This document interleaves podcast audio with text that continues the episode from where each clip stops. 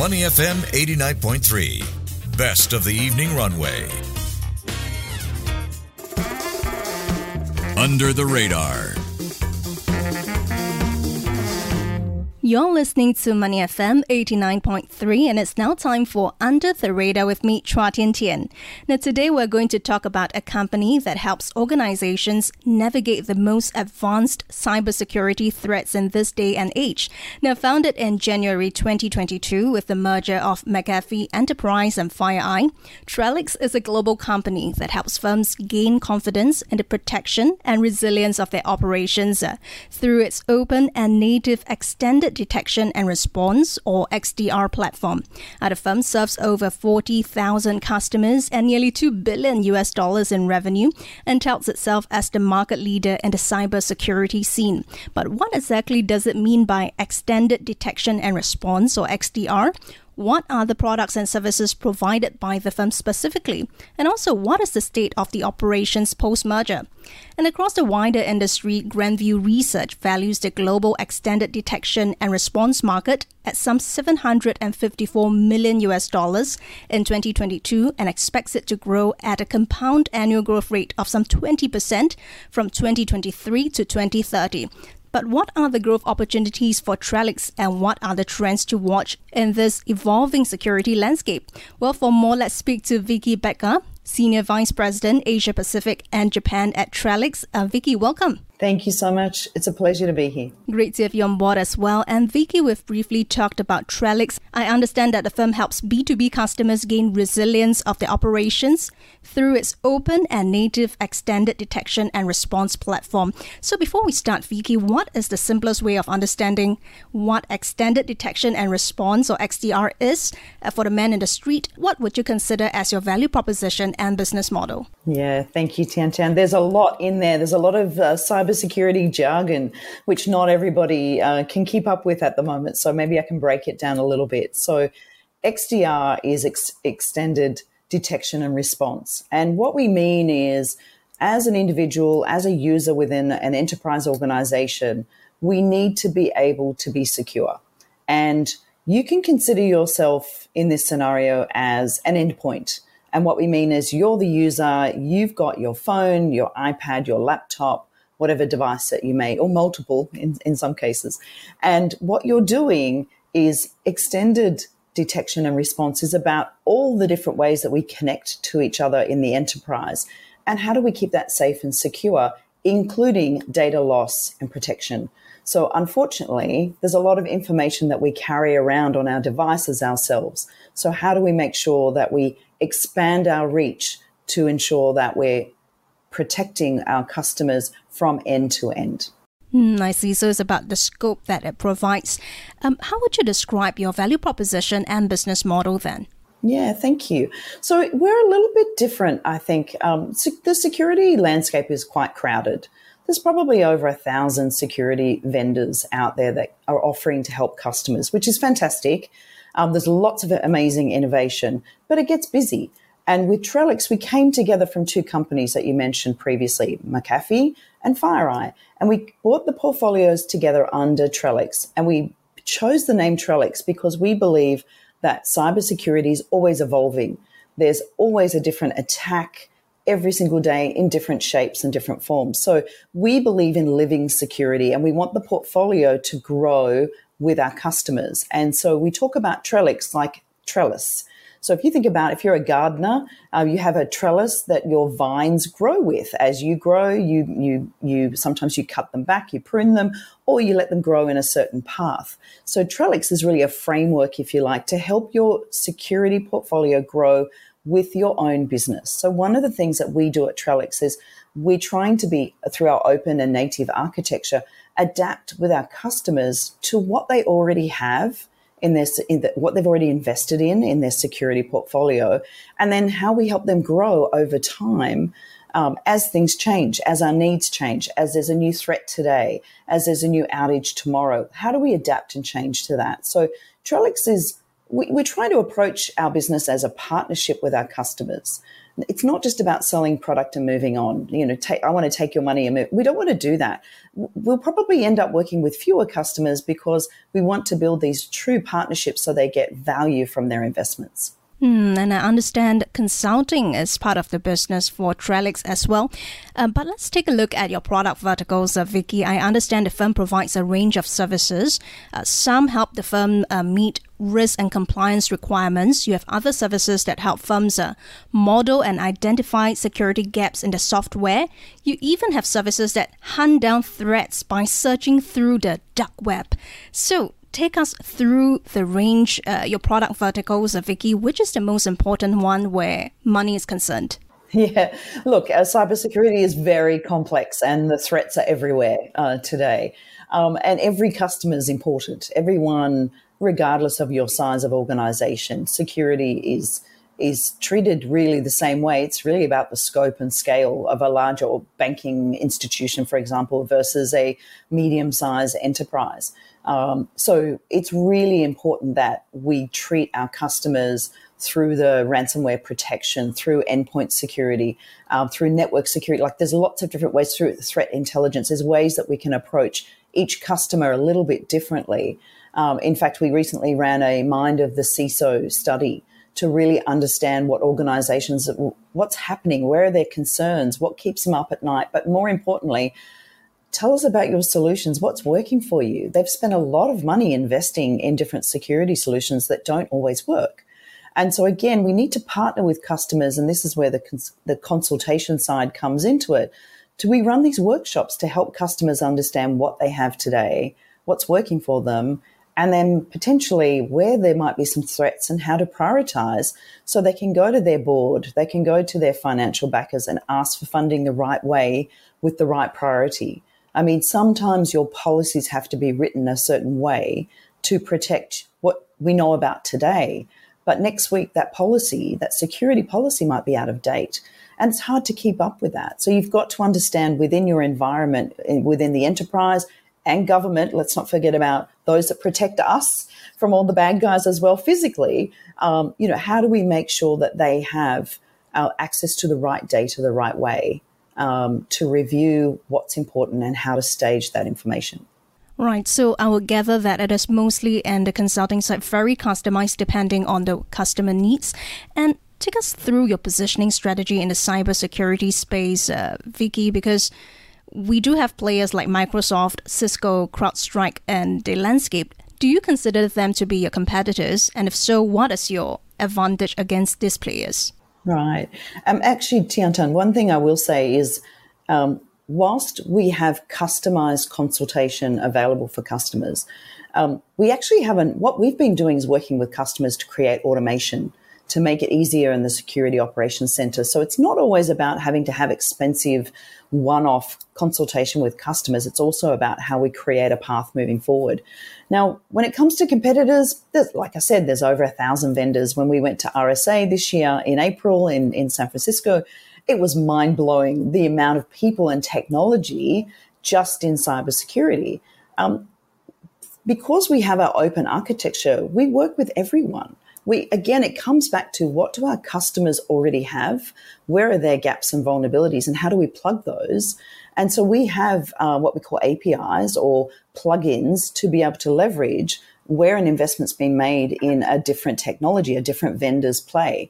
And how do we make the most of that? To drag that information into perhaps some sort of platform or portfolio so you can see all the data um, what you want to do in security is you want to be able to, in your security operations center, your SOC, as we like to call it, you want to be able to see the information in real time. You have to be able to extract that. So I'd love to sit here and say, I want every customer to be 100% all Trellix. That's just not how it is. That's not practical. And I often talk to customers about the, the fact that it's not a one security vendor. If you only have one security vendor, you will fail. You will have issues.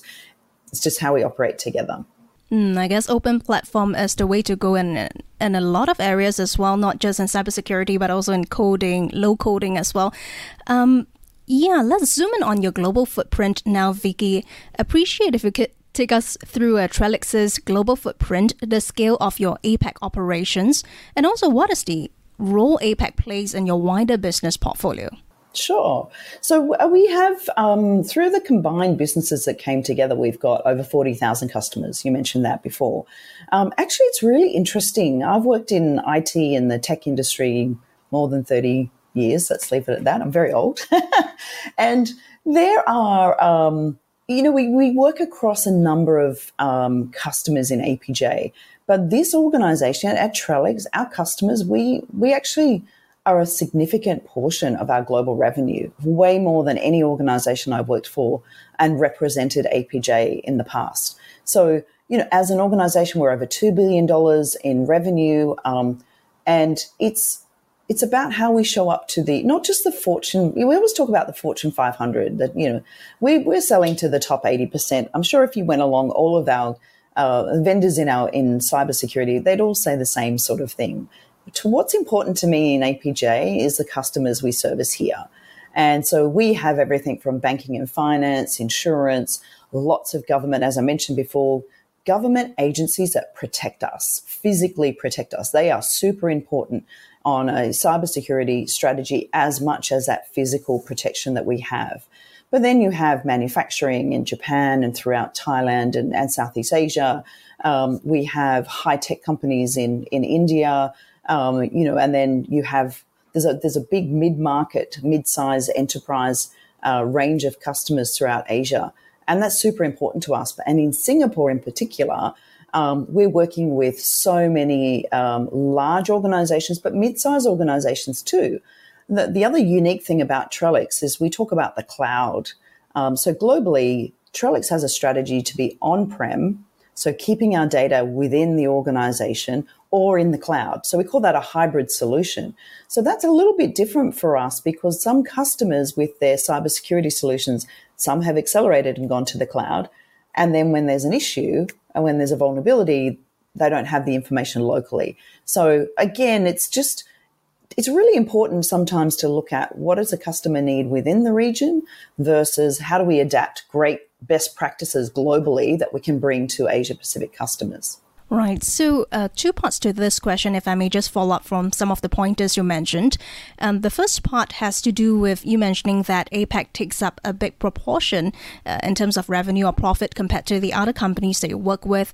Any indication in terms of what range we're looking at, uh, percentage perhaps? And you talked about customers, right? A range. Could you give us a sample as to what that means? Any names that resonate with our listeners? Oh, there would be a lot of names. I'm a little bit careful, Tian Tian, because um, honestly, like it is about protecting our customers as well. And cybersecurity strategies by customers, they don't like to talk about what they're doing. And I'm trying to en- encourage our customers, more importantly, to speak up when they have an issue. And sometimes that's done at these CISO roundtables that we host and things where they feel a little bit more comfortable to say, actually, I had that issue, I've had that issue. How did you deal with that? But you have to remember in Asia, um, different countries have different rules on reporting of uh, vulnerabilities and attacks that they have. Sometimes there's a, a monetary fine. Um, some some countries the fine's very low, and therefore the embarrassment that they might face, the board repercussions they have from the board around investment. Um, they're not they're not willing to speak up. So I'm a little cautious about naming names. Let's just say some very important uh, banking and finance uh, uh, customers in Singapore, in particular. Pretty much all of them we work with. Um, I'm sure all our listeners can figure that out. Um, protecting us at the borders, uh, protecting us uh, as high as the Prime Minister's office, things like that. So it, we're working across Singapore landscape. Um, and we really appreciate actually the partnership we had. Uh, we recently had the GovWare conference in Singapore, and it was great to connect with our customers directly and host roundtables and have them talk to each other, not just from Singapore, but also Malaysia, Thailand, Philippines. You know, we had customers come in from around the region and share with each other Indonesia. Just the fact that we can help people share what's going on, I think that's that's critically important um, to how we show up against the bad guys. Yeah, you talked about two things. One is about uh, adapting to the needs of APJ. So, what are the needs specifically? How does that differ from the uh, the global uh, your global portfolio or your global operations elsewhere. And also, you talked about customers not wanting to. Um, you know, to show that they are vulnerable in certain ways, right, and hence the sensitivity. Um, but do they mostly come on the preventive side of things, or do they come in when there is an issue? Well, I think actually this is where we are a bit different. I think from APJ countries, um, actually we're preventative. I think we really do. We, you know, they have this uh, this notion called red teaming, blue teaming, and it's about running workshops to basically try and crack um, and crack through and find vulnerabilities in the network, in the security portfolio, in the strategy. Um, and a lot of that teaming, those workshops are done across Asia. I'm really impressed with how many large customers do that on a regular basis, whether it's government or banking and finance in particular. Um, they do do that. So that's important. I think um, the other thing that we, so we have threat intelligence, we have our Advanced Research Center, or ARC as we like to call it. And so we have access to, and it's not just us, we work with other security companies as well. Um, but we basically have a database of by country, by industry, uh, and utilizing public sensors around the world, we can collect and gather information. So, for example, you know, if there's an outage, we pretty much can predict um, some of that, not always, um, but we have a lot of data and information to, if there's an attack, we will see it fairly quickly and report it. And so we offer that to customers through a few different ways. We call it, um, you know, part of our threat intelligence. And through that, like when I go to Korea, for example, South Korea, I can help them hone in on what's happening in the automotive industry in other countries like Germany and show them, hey, this is what's been going on. This is what you should be concerned about. If it's a targeted attack to that industry, um, same with banking and finance. Like again, we break it down, and so we share a lot of this information with the government. We worked with Interpol globally around the world earlier in the year to take down the bad, to hack the bad guys, utilizing this threat intelligence. So there's a lot that we take, um, a lot that we take feedback from our customers to help them. So and we try and encourage them to report on things so we can take that information and then report back. And uh, what would happen? Sometimes we'll find an issue and a vulnerability, and we will go back to a vendor who might be considered a competitor and say, we found this vulnerability. We don't go to the market and go, hey, everyone, look, there's a problem over here. We don't do that. We partner with people because, again, if we don't do that, then we won't, they're not helping each other out as an industry. So it, it's, um, I, I do like the way that in Asia Pac, whilst people don't like to speak up or put their hand up and say, I want to be a case study or a speaker. Um, they behind closed doors, we really do find our customers work and support each other together. Hmm. And Vicki, I do want to zoom in on the state of the business at Trellix. It is known as the company formed from the merger of McAfee Enterprise and uh, intelligence-led security firm FireEye, and it was merged in January 2022. So, what is the status right now, one year post merger? Have you ironed out the teething issues? teething issues are when, you know, I've worked with many companies over the years. Um, I worked at CA, I work at Cisco and other organizations, VMware in the early days, uh, where I've either been merged with someone, we've acquired someone. Um, and, you know, you always have teething issues along the way for sure. Uh, what I love and I'm super proud of our team, especially in APJ, is we kept our customers foremost at front and center. And so, whatever we did, whatever we did behind the scenes, we were working very hard. It's like a little duck, uh, the swan above the surface, looking very calm. Underneath, lots of things going on to bring these two organizations together, to bring the customer data together. And we didn't get it right. We we definitely, you know, this is where you how you innovate because you have to fail and you fail fast and you make sure you correct and you learn and you move forward. And so, there were things that, if we look back, would we do them again the same way? Maybe not. Um, but we kept our customers, um, we communicated, we kept them updated, and we made sure that they were always the number one priority. And so, you know, a year down the path, um, we're still figuring a few things out for sure. Um, but we've got a lot more right than we did wrong. Um, and again, that's uh, it, it, reflects in our numbers. So you know, this is really important on how we continue to show up and and um, and show the world that APJ is um, is a region that you know we have early adopter countries like Australia. You know we have uh, leapfrog markets like um, Thailand. you know, where they'll they'll miss and they'll just go straight to cloud. Um, we've got Japan that's very conservative. We've got India that's like I love the way that we we have such a mix of countries in this region. But Singapore's like calm and very organized and, and, and we do what we say we're going to do. And so, you know, I've, I've lived in Singapore for 15 years and I love the fact that we're able to, to showcase what, what happens here um, as a, as such a gold star for the, and a standard for the rest of the region. So I'm really, really proud of Singapore for doing that. Wow. And let's take a look at the business environment and the road ahead, uh, Vicki. Grandview Research values the global extended detection and response market at about 750 million US dollars last year, expects it to grow at a CAGR of 20.7% between 2023 and 2030. Now, the valuation differ by research houses, but do you agree with this growth trajectory and what are we looking at for APJ for Trellix? Yeah. So, um, look, it's certainly a growth market, and and depends on which research company you talk to. The market growth is significant for XDR in particular. Um, but right now, it's a, it's at a low penetration, maybe five to ten percent. So there is the growth will look very aggressive, eighty percent, hundred percent, just for XDR. Um, but across the portfolio, it's very different, and and so you've really got to look at that. And and we are um, maturing. I would I would expect again, just from uh, 2022 to 2023 at the RSA conference, the number of people that showed up and said they had an XDR portfolio of products and an offering was quite astounding how in 12 months it had come forward. And we believe that Trellix was already formulating XDR even before we came together between the two organizations. So we were very early into the XDR space, talking about it and, and really starting to position. It's not a product, it's a platform. It's about bringing the technology together to be able to give the visibility. And that's when you can provide automation and simplification and, and benefit and savings to um, our customers. So uh, we've been talking about that now for you know, even prior to the merger through McAfee and FireEye. It's just that as Trellix, it's something that we've started to talk to. Um, I think the, the, the maturation will continue to grow, and I think the next three years, you know, I think probably in the vicinity of seventy five percent of larger organisations will start to make that shift.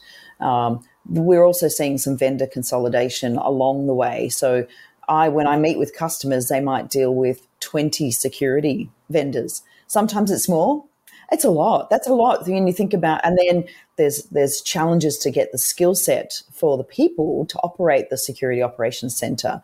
Uh, I visited a customer in, in Australia recently, and they had one guy. They were trying to hire the second person, and this was a decent like this was definitely a medium to enterprise size customer, and they're sitting in part of the CIO's team um, but they haven't been able to find people, or people accept the job and then they take another job, and and so you've got we've got to find ways. It's our responsibility to find ways to simplify and automate for our customers to make it easier for them to manage the volume of cybersecurity threats. Mm.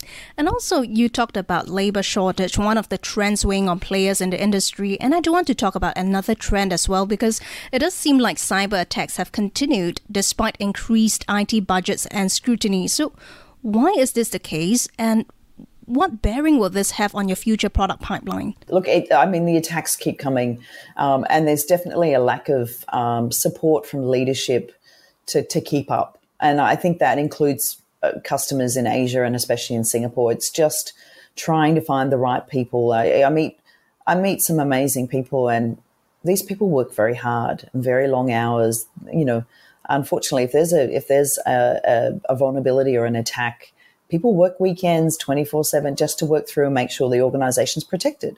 And you don't get a pat on the back when it's perfect. You get a, you get kind of the opposite. It's when something goes wrong, it's how you show up and how you maintain that. And the importance of having the right technology to to ensure that you're constantly evolving your strategy is critical.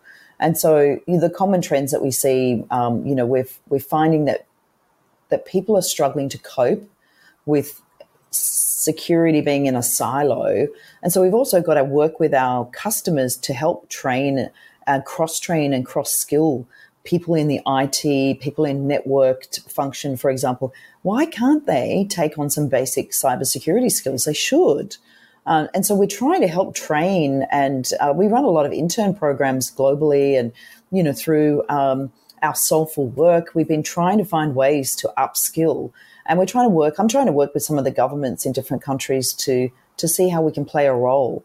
Um, you know, we have to start much earlier, and this is a what an amazing diverse opportunity. So why wouldn't we target uh, young uh, young girls and boys in, in primary school to high school on, hey, this is a this is a exciting area to be in. Um, so we see it as a growth opportunity for sure to drive the awareness and adoption of XDR, but it's um, it's going to take time and it's a collective. I believe it's a collective community effort. It's not a Trellix specific. Um, we can't solve it on our own. We have to come together as an industry and solve this one together. And before we let you go, Vicki, specific to Trellix, what are some future plans for the rest of this year and into the next? What can we look forward to in APJ? Uh, look, I think you'll continue to see uh, cybersecurity as a critical component um, for Singapore as a country, uh, an agenda item. I think it's it's critical that we maintain the edge that we have in Singapore specifically. Um, so I think it's super important for us at Trellix. We continue to invest in Singapore. Uh, we have an amazing team. I've got a great country manager here, uh, Pauline. She does an amazing job. And we're building our team and investing in our business all the time. So this is our Asia Pacific hub um, out of Singapore. It used to be Australia. We moved it to Singapore a few years ago, and, and I'm very proud of that. Um, we need to continue to bolster skills and capabilities um, and create these CISO roundtable, you know, the community of CISOs, just again helping them. And sometimes they don't have the title of chief information security officer. Like, you know, that's okay. Um, sometimes they're just IT security. They might be SecOps leader. They have different names, but bringing them together, we continue to talk to them and run these um, surveys and share back the information and the trends that we see because we believe that they take that very seriously and they really value that research. So that's super important. Um, and then I think um, I, I, didn't really talk about this, but the partners we work with around the region, Asia Pacific is a is a real connected um, industry and and market, and it's through uh, SI partners, it's through technology specialists, cyber specialists, in, in, uh, distribution partners. It's how we all collectively come together, and so we leverage our partner ecosystem because guess what? People aren't buying Trellix, they're buying a solution, a cybersecurity solution, and there's other products wrapped around that. And so a partner plays a critical role in how we take that to market. Exciting days indeed. Thanks a lot, Vicki. That was Vicki Batka, Senior Vice President of Asia Pacific and Japan at Trellix. Thank you very much for joining us on Money FM 89.3. Before acting on the information on Money FM, please consider if it's suitable for your own investment objectives, financial situation, and risk tolerance.